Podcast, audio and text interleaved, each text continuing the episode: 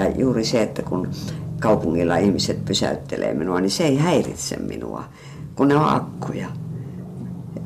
Tulee joku pappa ja rupeaa höpöttää, että muista, muistaksään, mutta no enhän mä ole ihan varma, mutta en mä sota, en muista. Mä vasta jotain tuttua sinussa on ja, ja sitten tuota, yhtäkkiä mä olen olemassa. Siis niin, mä lataan ihmisistä ja se, se on musta ihanaa. Sä saat virtaa ihmisistä. Mä saan virtaa ihmisistä. Mä en tarvitse mitään pattereita. Istumme täällä turkulaisen kulttuurivaikuttaja Aijo von Schönemanin kodissa.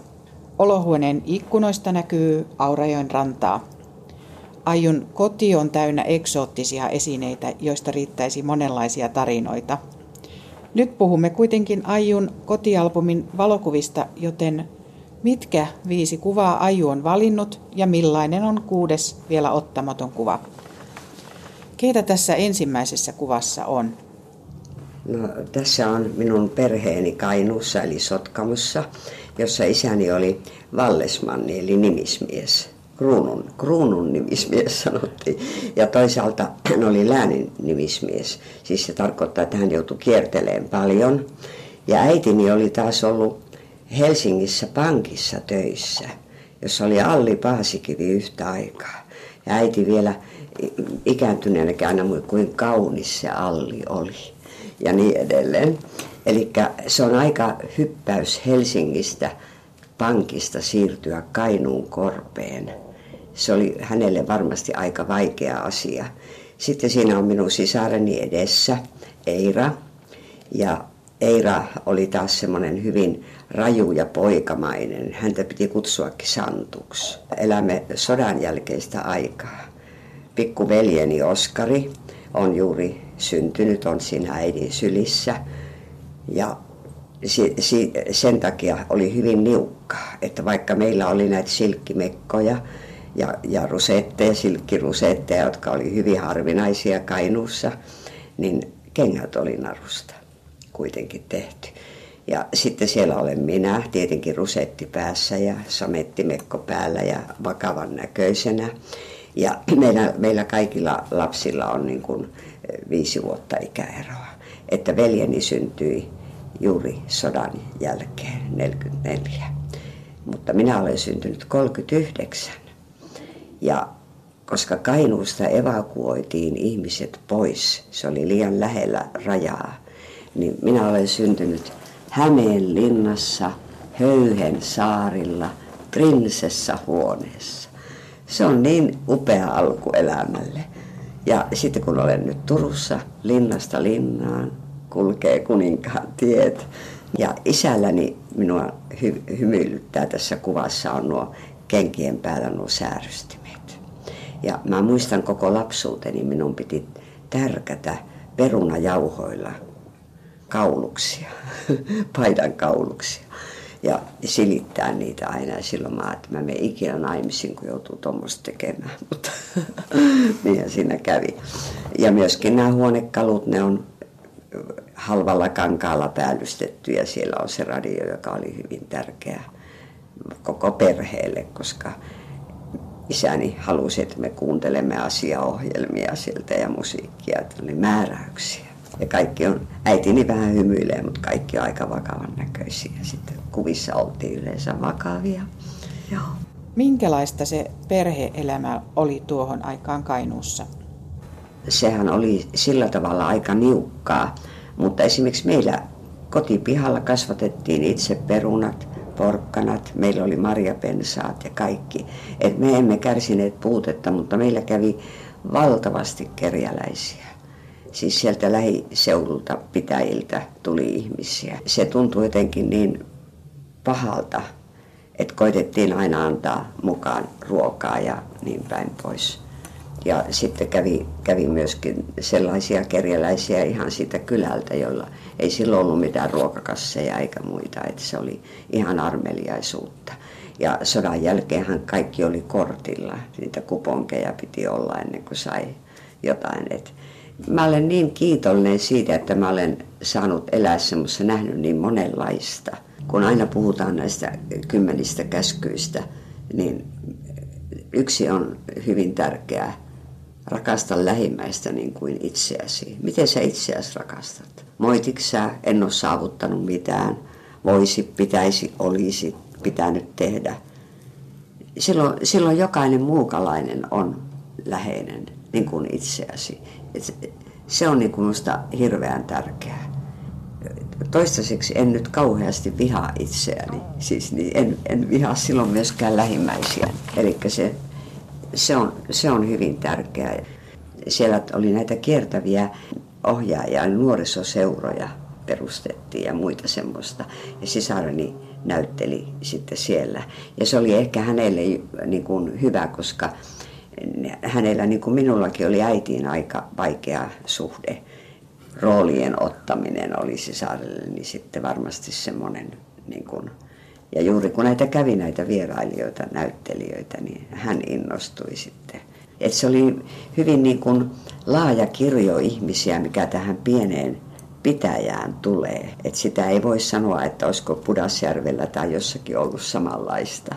Keitä kuuluisia kirjailijoita ja näyttelijöitä teillä vieraili perheessä? No meillä vieraili hyvin paljon. Veikko Huovinen esimerkiksi asui naapurissa, mutta hän oli mies, joka ei koskaan puhunut mitään. Hän vaan kirjoitti. Mä en ole koskaan muista, että hän olisi yhtään sanaa puhunut. Hän oli hyvin hiljainen ja sulkeutunut. Mutta tuota niin, kaikki nämä tämmöiset, siihen aikaan näyttelijöillä ei ollut kesäpalkkaa. Ni, niin he kesällä ne aina ajoivat kaiken näköisillä autoilla, kellä oli, niin kiertueilla. Ja niiden piti hakea lupa nimismieheltä. Mutta isäpä sanoi sitten aina heti, että voitte tulla sitten näytöksen jälkeen meille kylään. Ja meillä kaiken maailman kuuluisat näyttelijät oli sitten illalla kylässä ja äiti tykkäsi järjestää juhlia. Ja mä muistan ikäni sen, kun Eeva-Kaarina Volanen tulee.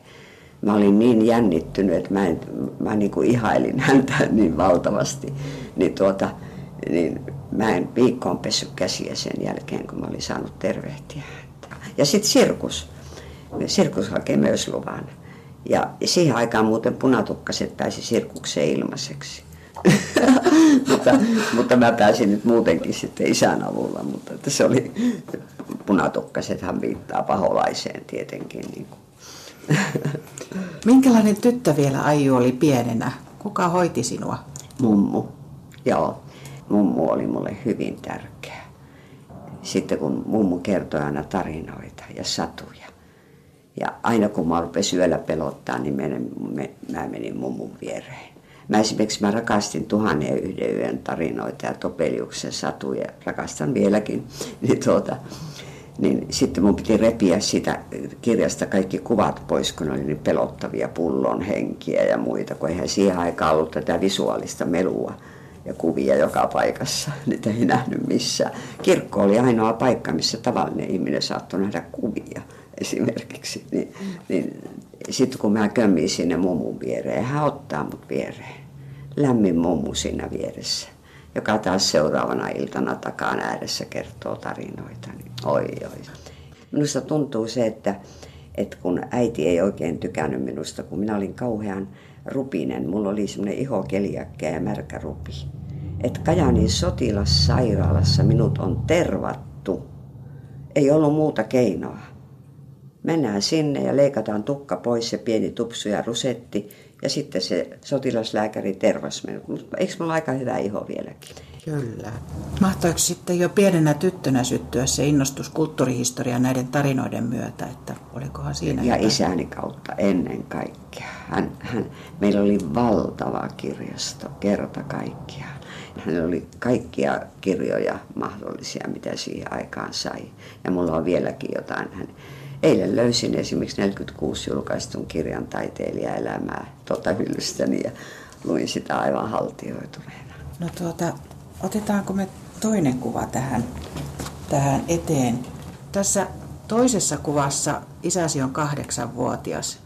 Kerrotko tästä toisesta kuvasta? Niin, siis isänihän syntyi Utsioilla tai periaatteessa Vatsöössä, koska Utsioilla ei ollut mitään muuta kuin kaksi kirkko, nimismiehen virkatalo ja sitten pappila. Ja sitten ne aitat, jonneka saamelaiset tulivat Jumalan palveluksiin ja muuta. e, siellä ei ollut sitten koulua myöskään tietenkään. Oli semmoinen kiertävä katekeetta sanottiin, joka koitti opettaa lapsia ja muuta ja vähän niin kuin autosynnytyksissä tai muissa. Niin isänikin syntyi siellä Vesisaaressa Vatsjössä ja tuotiin sitten pulkalla tänne Utsioille, Utsioille jossa hän eli lapsuutensa.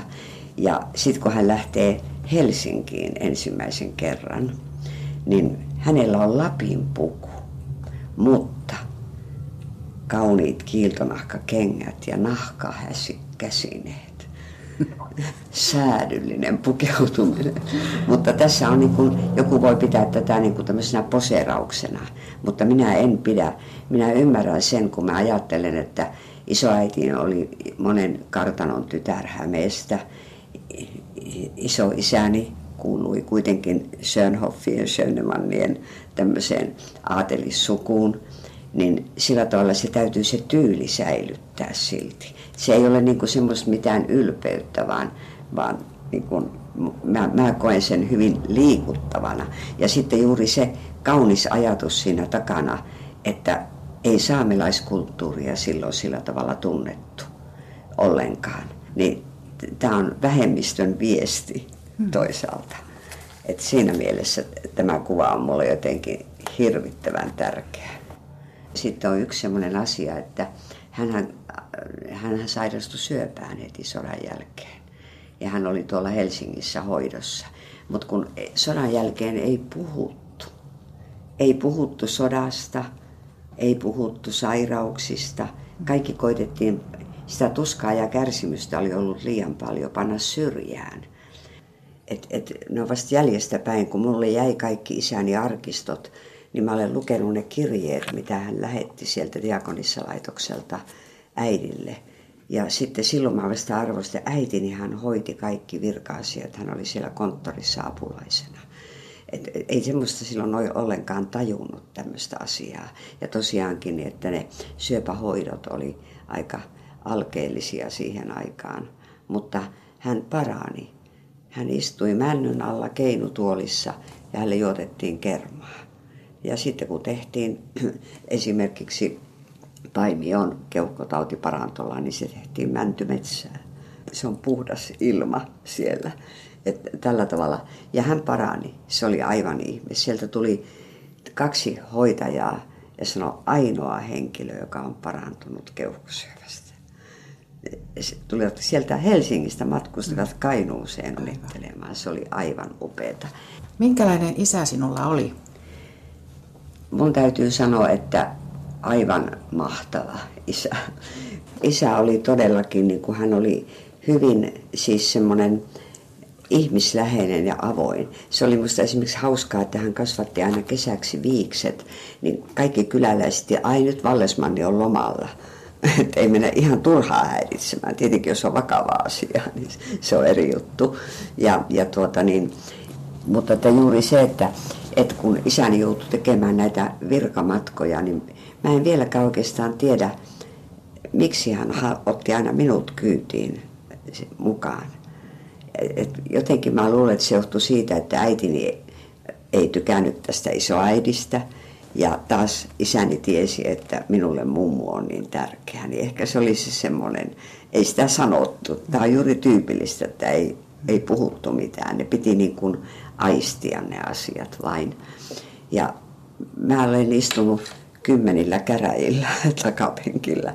Ja, ja, ja kun hän joutui olemaan, kun hän oli läänin nimismies, niin yleinen syyttäjä, niin sitten miten puolustus toimii ja kaikki. En mä niistä paljon mitään ymmärtänyt, mutta taivas varjelle siitä oli apua myöhemmin minun elämässäni näistä retkistä, kyllä. Niin ja kuvittele, 13-vuotiaana minut lähetettiin Ruotsiin kielikurssille.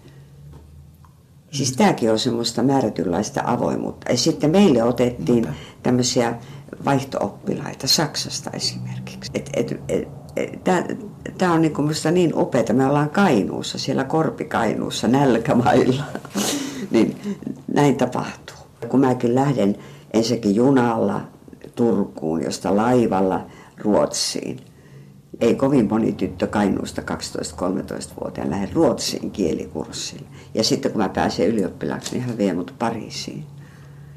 Oi hyvä luoja sentään. Ja tosiaan hän itse tuota, niin kulki siellä paskeripäässä ja patonkikainalossa ja kaikki tuli kysyä häntä turistit, kun luuli, että hän on ranskalla. Mutta hän puhuu ranskaa. Siis kuvittele, hän, hän puhuu saksaa hirveän hyvin ja sitten hän oli opetellut ranskan kielen. Ja vaikka hän ei ollut lukenut siis mitään Pariisin ja Ranskan historiaa, kolme muskettisoturia, niin, niin hän pystyi opastamaan Pariisissa. Se oli niin ihmeellistä. Mä, mä olin aivan niin kuin haltioissani.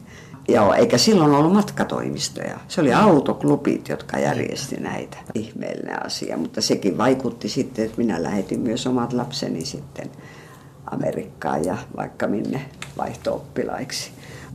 Kerroit tuosta Gustav Oskar Schönemannista, joka on tehnyt sanat tuttuun joululauluun, joulupuu on rakennettu. Joo, joo, kyllä. Mitä sukua Gustav von Schönemann Hän on? isäni isoisä.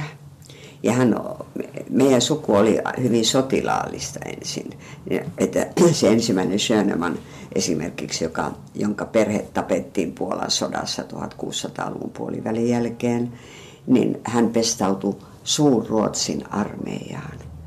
Ja hän nai von Knorringin Stettinistä. Ja sitten hän siirtyi Ruotsiin, sitten siirryttiin Venäjälle vankeuteen. 12 vuotta Siperiassa ja tässä ollaan. Se, sekin selvisi, että miten se selvisi hengissä mulle vasta kun minä äh, luin Dostojevskin muistelmia kuolleesta talosta. Että nämä aateliset upseerit toimivat kotiopettajina. Ja tällä tavalla he palaavat sitten sieltä takaisin. Ja viimeinen upseeri Schöneman kaatui Suomen sodassa. Ja sen jälkeen muuttui tyyli. Sotiminen lopetettiin ja Gustav Oskar Schönemannista tuli pappi. Ja hän aloitti lasten jouluadventtikirkot, jotka toimii edelleen. Joulupuu on rakennettu, hän suomensi jouluyö, juhlayö. Ja hän käytti hyvin usein nimeä Kaunonen. No ennen kuin sinusta tuli von Schönemann, olit naimisissa ja olit rouva Hormia. Kauanko tämä avioliitto psykiatrian lääkärin Armo Hormian kanssa kesti? Se oli seitsemän vuotta. Ja silloin kun alkoi tulla tosi vaikeaa, että mä usein sanon vähän näin leikilleni, että kun meidän ensimmäinen lapsemme syntyi, niin hänen nimensä on Naomi, joka tarkoittaa onnellinen. Minähän pyysin Allen Ginsbergia kummiksi, mutta Allen Ginsbergiltä tuli kortti, että olen Kangesissa kahlaamassa. Mutta kun Pentti Saarikoski oli suomentanut ja Ginsbergin äiti oli Naomi, niin, tuota, niin Pentti tuli sitten kummiksi. Ja, ja, ja tämä oli niin kuin onnellinen, Naomi onnellinen. Sitten syntyi toinen lapsi, Neemo, ei kukaan, koska synnytys oli niin vaikea, että piti antaa hätäkaste. Kysyttiin mikä, no Neemo, ei kukaan. Sitten pantiin Neemo Felix, ei kukaan onnellinen. Mutta siinä vaiheessa minä olin jotenkin luullut, Armo oli aina sanonut minulle mieheni, että jos saat pojan, niin saat vaikka kuun taivaalta. Ja sitten kun mulla on vaikea synnytys ja mä olin siellä sairaalassa ja mä sanoin, että tämä maksaa nyt enempi. Sinä olet ollut yhdeksän kuukautta raskaana, kai sä oot säästänyt tätä varten. Siellä sairaalassa minä tajusin, että minä otan avioeron heti. Miten isän juridinen tausta vielä auttoi siinä se kokemus, että pääsit eroon sitten väkivaltaisesta aviomiehestä? No se oli juuri se, että, että mä tajusin silloin, että täytyy olla todisteet, täytyy toimia strategisesti oikein. Että oli juuri nämä, kun mä olin näitä käräjiä kuunnellut, ja varmasti mennyt paljon edes päähän, mutta se, se käsittely, miten asiaa käsiteltiin. Ja, ja juuri, juuri tämän juridisen taustan takia minä päätin ottaa silloin asianajajaksi sukulaiseni Kalle Stolperin, joka oli eduskunnan oikeusasiamies. Ei hän itsestä, mutta hänen lakiasian toive, Silkko Stolperi. Mä kerroin heille tämän asian ja kerroin kaikki, mitä oli tapahtunut. Ja kerättiin kaikkia näitä todistusaineistoja ja muita, eli pahoinpitelyjä sairaalasta ja muuta. Oli jopa naapureita, joita en tosin pyytänyt todistajiksi, mm. mutta jotka tiesivät, että tapahtuu väkivaltaa. Ja, tuota, ja sitten sit kun, kun kaikki paperit oli valmiina, niin minä ilmoitin miehelle, että me lähdetään Lappiin. Niin hän kysyi, että milloin te tuutte takaisin. Mä sanoin, se riippuu säästä. Ja heti kun juristi ilmoitti, että nyt on mennyt paperit oikeuteen, niin me valmistumme. Me menimme Lappiin, koska silloin ei ollut puhelinta, siellä ei ollut sähköä, ei kukaan saa yhteyttä ja muuta. Ja kymmenen minuuttia sen oikeudenkäynnin jälkeen niin hän suostui eroon, koska siellä odot, hän tiesi, että siellä odottaa valmiina kaikki nämä pahoinpitelysyytteet ja muut semmoiset. Eli ilman tätä hommaa mä en olisi varmaan pystynyt, että tausta juuri näistä käräjämatkoista niin oli auttanut mua. Ja se, sellainen niin kuin, isä, isälläni oli, niin kuin, että hän oli hirveän oikeudenmukainen. Ja kaikissa niissä päätöksissä, mitä minä siellä kylällä kuulin, niin ei häntä koskaan syytetty, että hän olisi ollut tämmöinen virkavallesmanni, joka noin. Se, se oli hirveän tärkeää. Otetaanko seuraava kuva? Näitä Aiju von Schönemanin kuvia voi käydä katsomassa Ylen sivuilla osoitteessa yle.fi kautta kuusi kuvaa. Mitä, mitähän tämä kuva symbolisoi? Niin, sitten avioeron jälkeen isäni oli hyvin usein, kun äitini oli kuollut, niin meillä kesällä, joka oli hyvin tärkeää minulle. Siitä syystä, että ei, se, se minä eronnut siis 72. Ja 70-luvulla tullut öljykriisi ja eikä ollut mitään työtä. Mistään ei saanut työtä. Mä koit, opiskelin opiskeluni loppuun, mutta vain humkandiksi asti. En voinut jatkaa, ei ollut varaa, mahdollisuutta. Ja mulla on kaksi pientä lasta, seitsemän- ja kaksivuotiaat. Niin isäni tuli aina meille kesäksi ja minä pystyin olemaan eri museoissa harjoittelijana. Ja sitten yhtenä kesänä mulla oli semmoisia afrikkalaisia, nigerialaisia ystäviä täällä Turussa. Eli tämäkin on just se, että ei, ei romaanit, ei afrikkalaiset, ja tämä on sen kodin tausta juuri, että kaikki ihmiset ovat niin kuin ihmisiä ja tärkeitä. Ja tämä nigerialainen pariskunta joutui lähtemään Tukholmaan jatkamaan opintoja. He opiskeli siis Turun yliopistossa. Heillä ei ollut mitään paikkaa, minne he pikku lapsensa panevat. Mä sanoin, kyllä mä voin ottaa se meille. Ja se oli meillä tämä pikku abi. Ja juuri tässä kuvassa sitten vielä on Abin isä, mutta on myös minun isäni. Niin. Ja sitten on minun tyttäreni ja, ja sisaren poikani. Ja meillä istutaan suvassa sovussa. Ja sitten se oli hauskaa, kun minun tyttäreni työnsi joskus Abia tuolla vaunuissa. Ja kun sieltä näkyy sellainen käkkäräpää, niin tulee Joo, vaikeuksia tulee, kuulkaa, kyllä tiedetään, joo.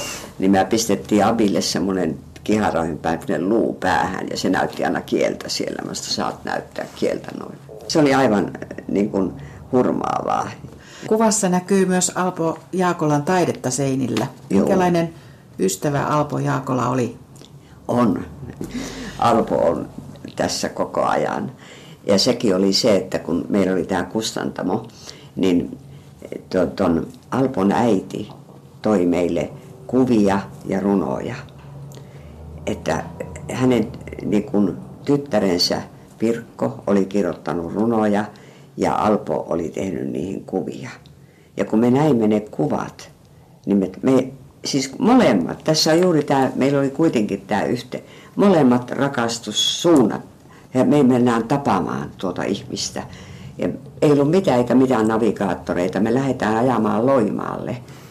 Ja voiko kuvitella, että se valtatien varressa, kun me, kun me ei tiedetty mistä käännytään sinne, niin Alpo seisoo siellä ja huitoo. Hän oli niin kuin paistanut, että me tulemme. Mm-hmm. Ja hän asui silloin semmoisessa pienessä matalassa torpassa, jossa oli tuota niin vaan puuhella.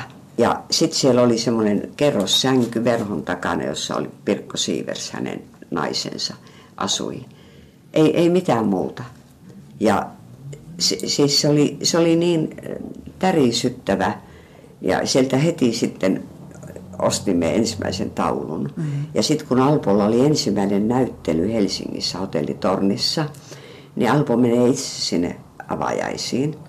Niin hänellä oli silloin semmoinen lupus, semmoinen ihohukka ja silmät veresti, koska hän maalasi öljylampivalossa, ei ollut sähköä ollenkaan. Mm-hmm.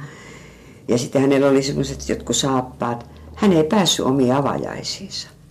Siitä lähtien joka kerta, kun alkoi olla Helsingissä tai missä tahansa, Armo meni hänen mukaansa mm. ja minä. Mm. Me, meidän se ensimmäinen koti, niin se oli, se oli niin kuin Alpon olohuone. Jopa liukuoveen maalattiin, ikkunat, Alpo maalas kaikki. Me kerta kaikkiaan, tietenkin olen joutunut niitä karsimaan, nyt kun olen muuttanut monta kertaa. Mutta Alpo on sitten minun poikani kummisetä esimerkiksi. Että ja mä en koskaan sano, niin kuin, että silloin kun Alpo eli, koska hän on niin jotenkin niin voimakas Läsnä. ja hän vaikutti niin hirvittävästi ja myös kyllä se on tärkeä ihminen. No miten sitten päädyit yliopistolta opaskurssille? No se oli juuri se, että kun mä sitten lopulta sain nämä paperit, mutta siinäkin oli niin kuin aivan taas, mulla on ollut sellaisia merkillisiä juuri, että esimerkiksi mä halusin silloin opettajaksi kun mä just näiden lasten kanssa olisi niin kuin ihana, kun ne ymmärtää mun höpötyksiä ja niin edelleen. Ja, mutta kun mulla oli kulttuurihistoria pääaineen, olisi pitänyt olla Suomen historia. Ja sitten oli estetiikka ja kirjallisuustiede ja niin edelleen. Ja mä suoritin jopa kasvatusopi apropaatturin, että nyt sitten mä saan sen niin sanotun opettajapätevy. Se siirrettiin Raumalle. Sitten mä erikoisvalmistus. Eihän mä voi sinne lähteä. Mm-hmm. No sitten auto, kun ruveta hakemaan jotain töitä. Ja kesäksi sai aina museoista. Mä oon ollut kaikissa näissä museoissa, paitsi käsityöläismuseossa, koska minulla oli punaiset kynnet, niin se ei oikein sopinut, enkä mä suostunut ottaa niitä pois. mutta, tuota, mutta siis sillä tavalla. Ja, ja sitten tuomiokirkkoon kesäoppaaksi ensin mutta minun kulttuurihistorian professorini Lauri Huovinen, mahtava persoona. Ja hän sitten sanoi, että kirkossa vapautuu tämmöinen vahtimestarin paikka, että hän niin kuin, haluaisi, että minä haen sitä, että ei niitä kielitieteilijöitä tarvita, pitää olla historian tajua. Ja mä viimeisenä päivänä, kun hakuaika loppui, niin kun mä yhtäkkiä, siitähän saa kesälomaa, niin mä voin olla lasten kanssa. Siinä sitten vierähti 22 vuotta. Mutta sitten suoritin juuri näitä opaskursseja, matkaopaskursseja, matkajohtajakursseja ja muita semmoisia. Koska se oli aika kiikun kaakun aina se, että onko joku työpaikka pysyvä ja, ja niin päin pois. Ja sitten sillä tavalla sitten vähitellen niitä teen edelleenkin sitten. Mitä tämä oppaan työ on merkinnyt sinulle? Kyllä se on merkillinen varsinkin sitten ennen kaikkea se matkajohtajuus – niin se on merkinnyt siinä mielessä, että kun mä itse olen kiinnostunut historiasta ja kulttuurista, niin minä matkanjohtajana saatoin viedä ihmisiä sellaisiin paikkoihin. Ja minä aina, kun minä vein, vaikka se olisi ollut operajuhlille Savonlinnaan, niin minä aina ajattelin, että matkalla pitää olla kolme ulottuvuutta, että ruumissielu ja henki, eli siis pitää käydä jossain pyhässä paikassa samalla. Että jos sä menet Savonlinnaan, niin sä käytkin sitten jossakin kappelissa tai muissa, et, ettei vaan sitä. Ja siitä on ihan tänä päivänä tulee ihmiset kiittämään, että kun näimme niin paljon, ei vaan ajeta sinne ja mennä operaan. Ja, ja sitten ennen kaikkea, kun aloin viedä ihmisiä, mä olen 22 kertaa vienyt Laatokavalaamoon ihmisiä. Ja, ja sitten Solovetskit, kaikki nuo Venäjän luostarit. Minu, minua niin kuin ortodoksia on minua hyvin lähellä, mutta minä en vaihtanut kirkkoa, koska silloin minun on helpompi toimia ekumeenisesti. Jos mä olisin ortodoksen kirkon jäsen ja soittaisin, että mä tuon ryhmän tuomiokirkkoon, niin se olisi niin.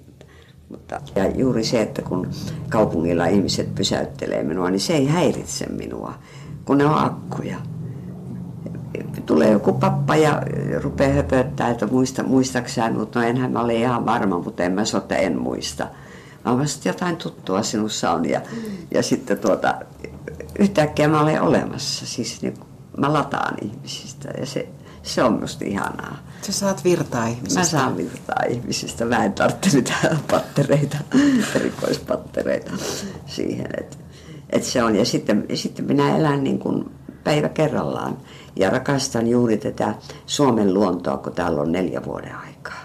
Eli on kevät, kesä, syksy, talvi. Nuoruus, lapsuus, nuoruus, keski-ikä, vanhuus. Vuorossa on turkulaisen Aiju von Schönemanin kotialbumin neljäs valokuva. Turkulaiset tuntevat Aijun ennen kaikkea Turun tuomiokirkon suosittuna oppaana. Mitä tässä neljännessä kuvassa on? Mikä puku siinä on sinulla päällä? No niin, mä yli 20 vuotta sitten Turkuun tuli keskiaikamarkkinat. Ja me olimme käyneet Vispyyssä keskiaikamarkkinoilla. Ja mä ihastuin tähän ajatukseen. Ja siellä Vispyyssä oli semmoinen systeemi, että sille varsinaiselle tapahtumapaikalle ei päässyt muuta kuin pukeutua. Niitä vuokrattiin, niitä keskiaikaisia pukuja. Kyllikin Forselkin oli silloin muuten mukana, kun me oltiin eka kerran siellä. Ja siitä mä niin ajattelin, että olisi ihana, kun Turussakin olisi tällaiset keskiaikamarkkinat. Ja kun ensimmäiset markkinat järjestettiin, niin, niin silloin minä teetin itselleni ja lapsilleni tämmöiset keskiaikapuvut. Ja tässä kuvassa minä olen sitten eh, keskiaikapuvussa, joka on novgorodilaiseen tyyliin puettu korkea hattu ja tietenkin pitkät hihat, sehän on merkki, että tarvitsee tehdä käsillä töitä ja niin päin pois, että olen nobles. Mutta minä seison tässä pohjoisella keskiaikaportaalilla, joka on keskiaikainen portti. Ja tämä on siitä mielessä hauska, että keskiaikana täältä yläpuolella on saarnatuoli. Siellä saarnattiin spitaalisille ja näytettiin pyhiä kuvia. Ja sitten kun spitaaliset siirrettiin Seilisaareen, niin tästä tuli naisten ovi. Kun paha tulee pohjoisesta, ei ole spitaalisia. niin oikeastaan tämä on aika hyvä kuva, kun siinä sitten seisoo Elena Noukorilainen keskiaikaisessa puvussa. Tuo, Turun tuomiokirkon Turun tuomiokirkon pohjoisella portaalilla, jossa on ollut myöskin aikanaan siis pyhimyksen kuvat täällä ulkona, mutta ihan nykyään se heti spreijattaisiin tai varastettaisiin. Että, sen takia se, että sillä tavalla tämä on, nämä rooliasut, niitä mulla on aika monta. Ja se voi johtua juuri siitä, että minäkin olisin halunnut näyttelijäksi. Ja sitten kun on ihana, kun on sivupersoonia, jos on omia huolia, niin yhtäkkiä sä saat uuden roolin. Sä voit keksiä itsellesi fiksun perheen. ja, ja sitten saat leikkiä. Ja se leikkiminen ja hassuttelu on tärkeää. Mistä vaaleanpunaisesta roolipuvusta turkulaiset tuntevat sinut täällä? Se on se Koiramäen Mamselin puku, voi hyvä luoja sentään. Ja silloin kun mä aloin, sit kun mä tulin pois Savonlinnasta, niin mä rupesin vetämään näitä Koiramäen lasten kierroksia. 20 vuotta niitäkin vedin kesällä. Ja se saattoi lomittaa, kirkko oli niin paljon auki. Kierros on 12.3. Mä saatoin mennä iltatöihin vielä sen jälkeen, että en, ei ollut keltään pois. Ja mulla ei ollut sitten pukua, mutta minä olin tehnyt Naantalin opaspäiville Naantalin kylpylävieraan vaaleanpunaisen puvun. Ja mä sanoin, kai mä voin ottaa tänne. Ja siitä tuli niin suosittu siitä puvusta.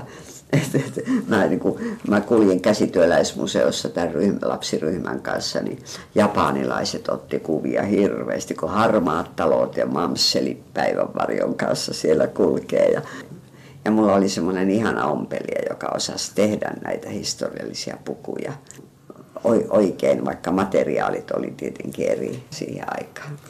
No, toimit edelleen oppaana, mutta olet myös saanut tuolta, tuolta tuomiokirkosta tai seurakunnasta eläkeläislahjan. Minkälainen eläkeläislahja oli?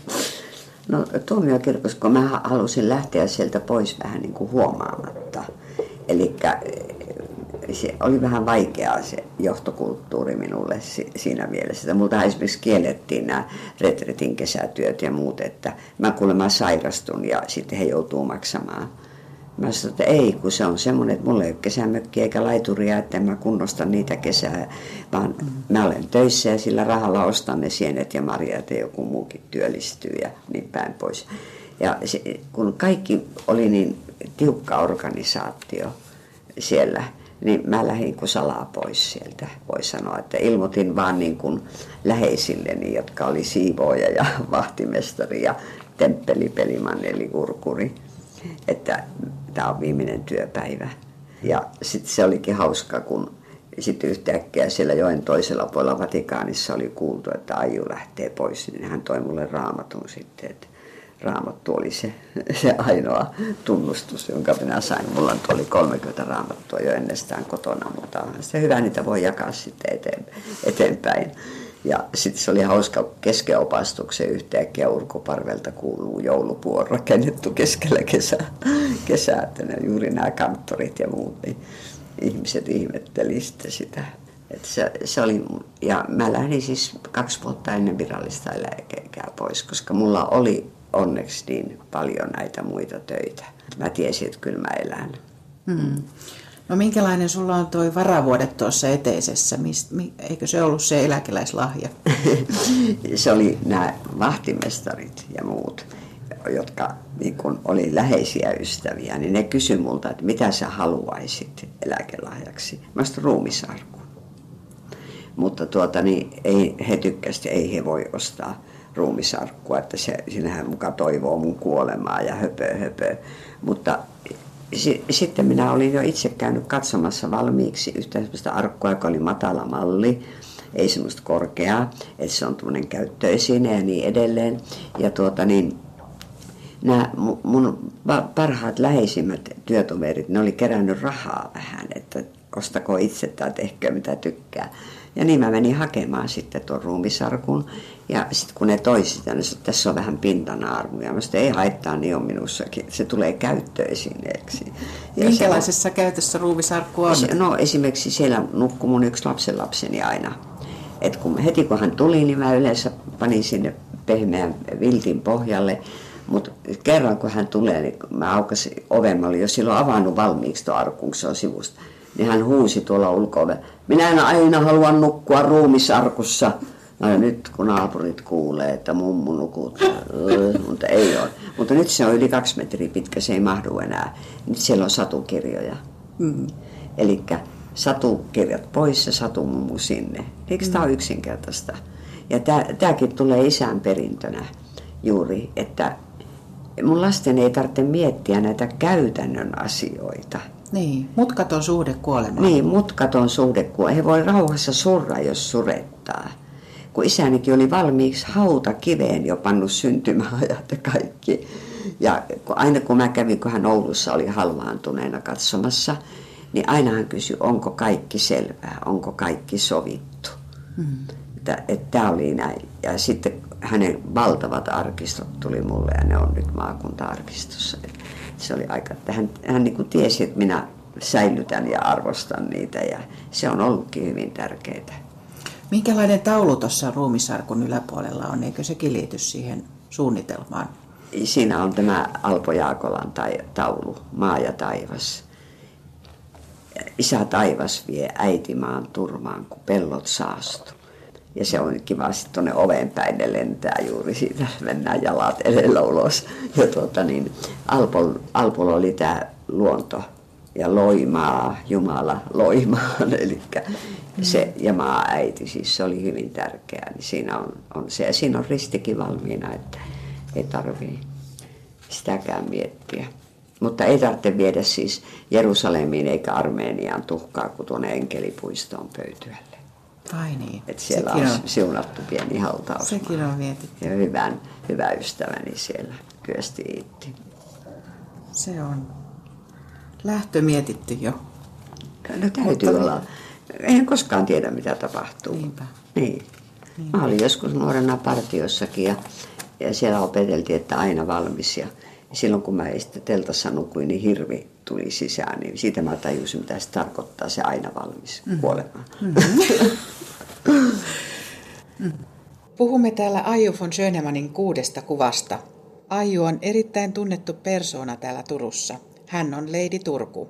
Vuonna 2008 sait tähden Turun World Trade Centerin katulaattaan.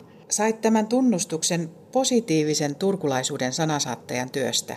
Minkälaiselta tuntui saada tämä tunnustus?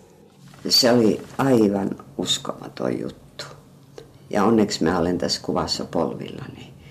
Siis mä en, mä en oikein tajunnut, kun mä ajattelin sitä, että kun siellä oli Matti Salmiset, Leena Landerit, siellä on kaikkia tämmöisiä, Reijo Mäet ja kaikki. Et enhän minä ole tehnyt mitään pysyvää. Mulle mistä niin jää tavallaan mitään jäljelle. Kai, ja Finlanders on tässä. Musiikkia, levyjä, he, koko ajan he ovat niin kuin olemassa, tehdään elämäkertoja heistä. Mä, tu, mä en niin kuin oikein käsittänyt ja, ja he ovat kertoneet, että kun mä olin siinä miettinyt siinä tilaisuudessa sitten, että miksi mulle – mutta että kun yleensä urheilijoille ja muusikoille ja muita. Mutta että mä olin vastannut näin, että kun mä oon kolme kertaa vaeltanut Henrikin pyhiinvaelluksen, niin ehkä se oli urheilusuoritus. Tämä on jotenkin, ja silloin kun Michael Monroe sai tämän tähden, niin hän sanoi, että hän on hyvin ylpeä, koska tämä pitää ansaita, sitä ei voi ostaa niin kuin Hollywoodissa. Mm-hmm. Mutta mä en niin vieläkään ymmärrä sitä, mutta, mutta täytyy sanoa niin, että se tekee nöyräksi ja mä olen onneksi polvillani siinä, että se, on, se on, oli myös niin. Hieno. Mä olen todella ylpeä. Sitten, sitten mä tietenkin taas ajattelen käytännöllisesti, että kun mä kuolen, niin kun on muistopäivä, niin viekööt sinne kukkapuskan. Ja tuolla vuodella on istutettu puu, niin sinne voi viedä sitä kanssa. Niin ei tarvitse hauta muistomerkkiä. Että kaupunki auttaa köyhiä vähäkkeillä olevia työntekijöitä. Olemme nyt kuulleet viidestä tärkeästä valokuvasta elämäsi varrella. Mikä on kuudes kuvitteellinen kuva, jota katselet päivittäin kotisi ikkunoista? Mitä asioita tässä mielimaisemassa on? No tässä on, on juuri tärkeää se, että, että ensinnäkin tämä on matala rakennus, tai mä asun niin kuin toisessa kerroksessa. Mä en uskaltaisi asua kovin ylhäällä. Että jollakin tavalla mulla on semmoinen olo, että mä voisin hypätä joku. Tämä on ihan totta sieltä alas. Et, ja sitten kun minä näen tuon joen, joka koko ajan virtaa, niin se se on niin kuin semmoista elämän jatkumista. Siis ei ole puroja eikä lammikoita, vaan kaikki virtaa, panttarei. Ja sitten kun se on illalla valaistu, ja sitten nämä puut tuossa joen varrella, niin kun tulee, minä olen syksyihminen, niin kun ne tiputtaa lehteensä, niin nehän lannottaa juuria. Ja sitten kun lehdet tippuu, ja kun nuo puut on tuommoisia kyhmysiä, niilläkin on nivelrikko niin kuin mulla, niin siitä huolimatta ne rupeaa sitten keväällä puskemaan kukkia. Mutta silloin kun on syksy ja ne lehdet on pois, niin näkee kauemmas. Ja tämä on näitä mm-hmm. ikäihmisen iloja. Mm-hmm. Kun turhat oksat ja lehdet karisee, Joo. niin näkee kauemmas. Silloin kun tähän tulee ihan umpi kesä, niin sä et näe mitään eteenpäin. Mm-hmm. Ja sitten iltahämärässä tuolta vuorten takaa rousee kerrostaloja. Mm-hmm. Ja ne on rakennettu sodan jälkeen. Eli ettei lannistuta mm. vuorien kupeelle aurinkaa kohti. Nousevat uni, uneksioiden uudet kylät ja kaupungit ja mm. taivaan työmiesten tehtaat. Se elämän jatkuminen virtaa elämän alkusyliin joki, vuoret, uudet talot ja nivelrikkoset puut. Niin se on, se on niin, ja mä tuosta työhuoneeni ikkunasta näin illalla aina sen. Mm. Se, on, se, te, se tekee niin hyvää sielulle jollakin tavalla. Se on voimaannuttava.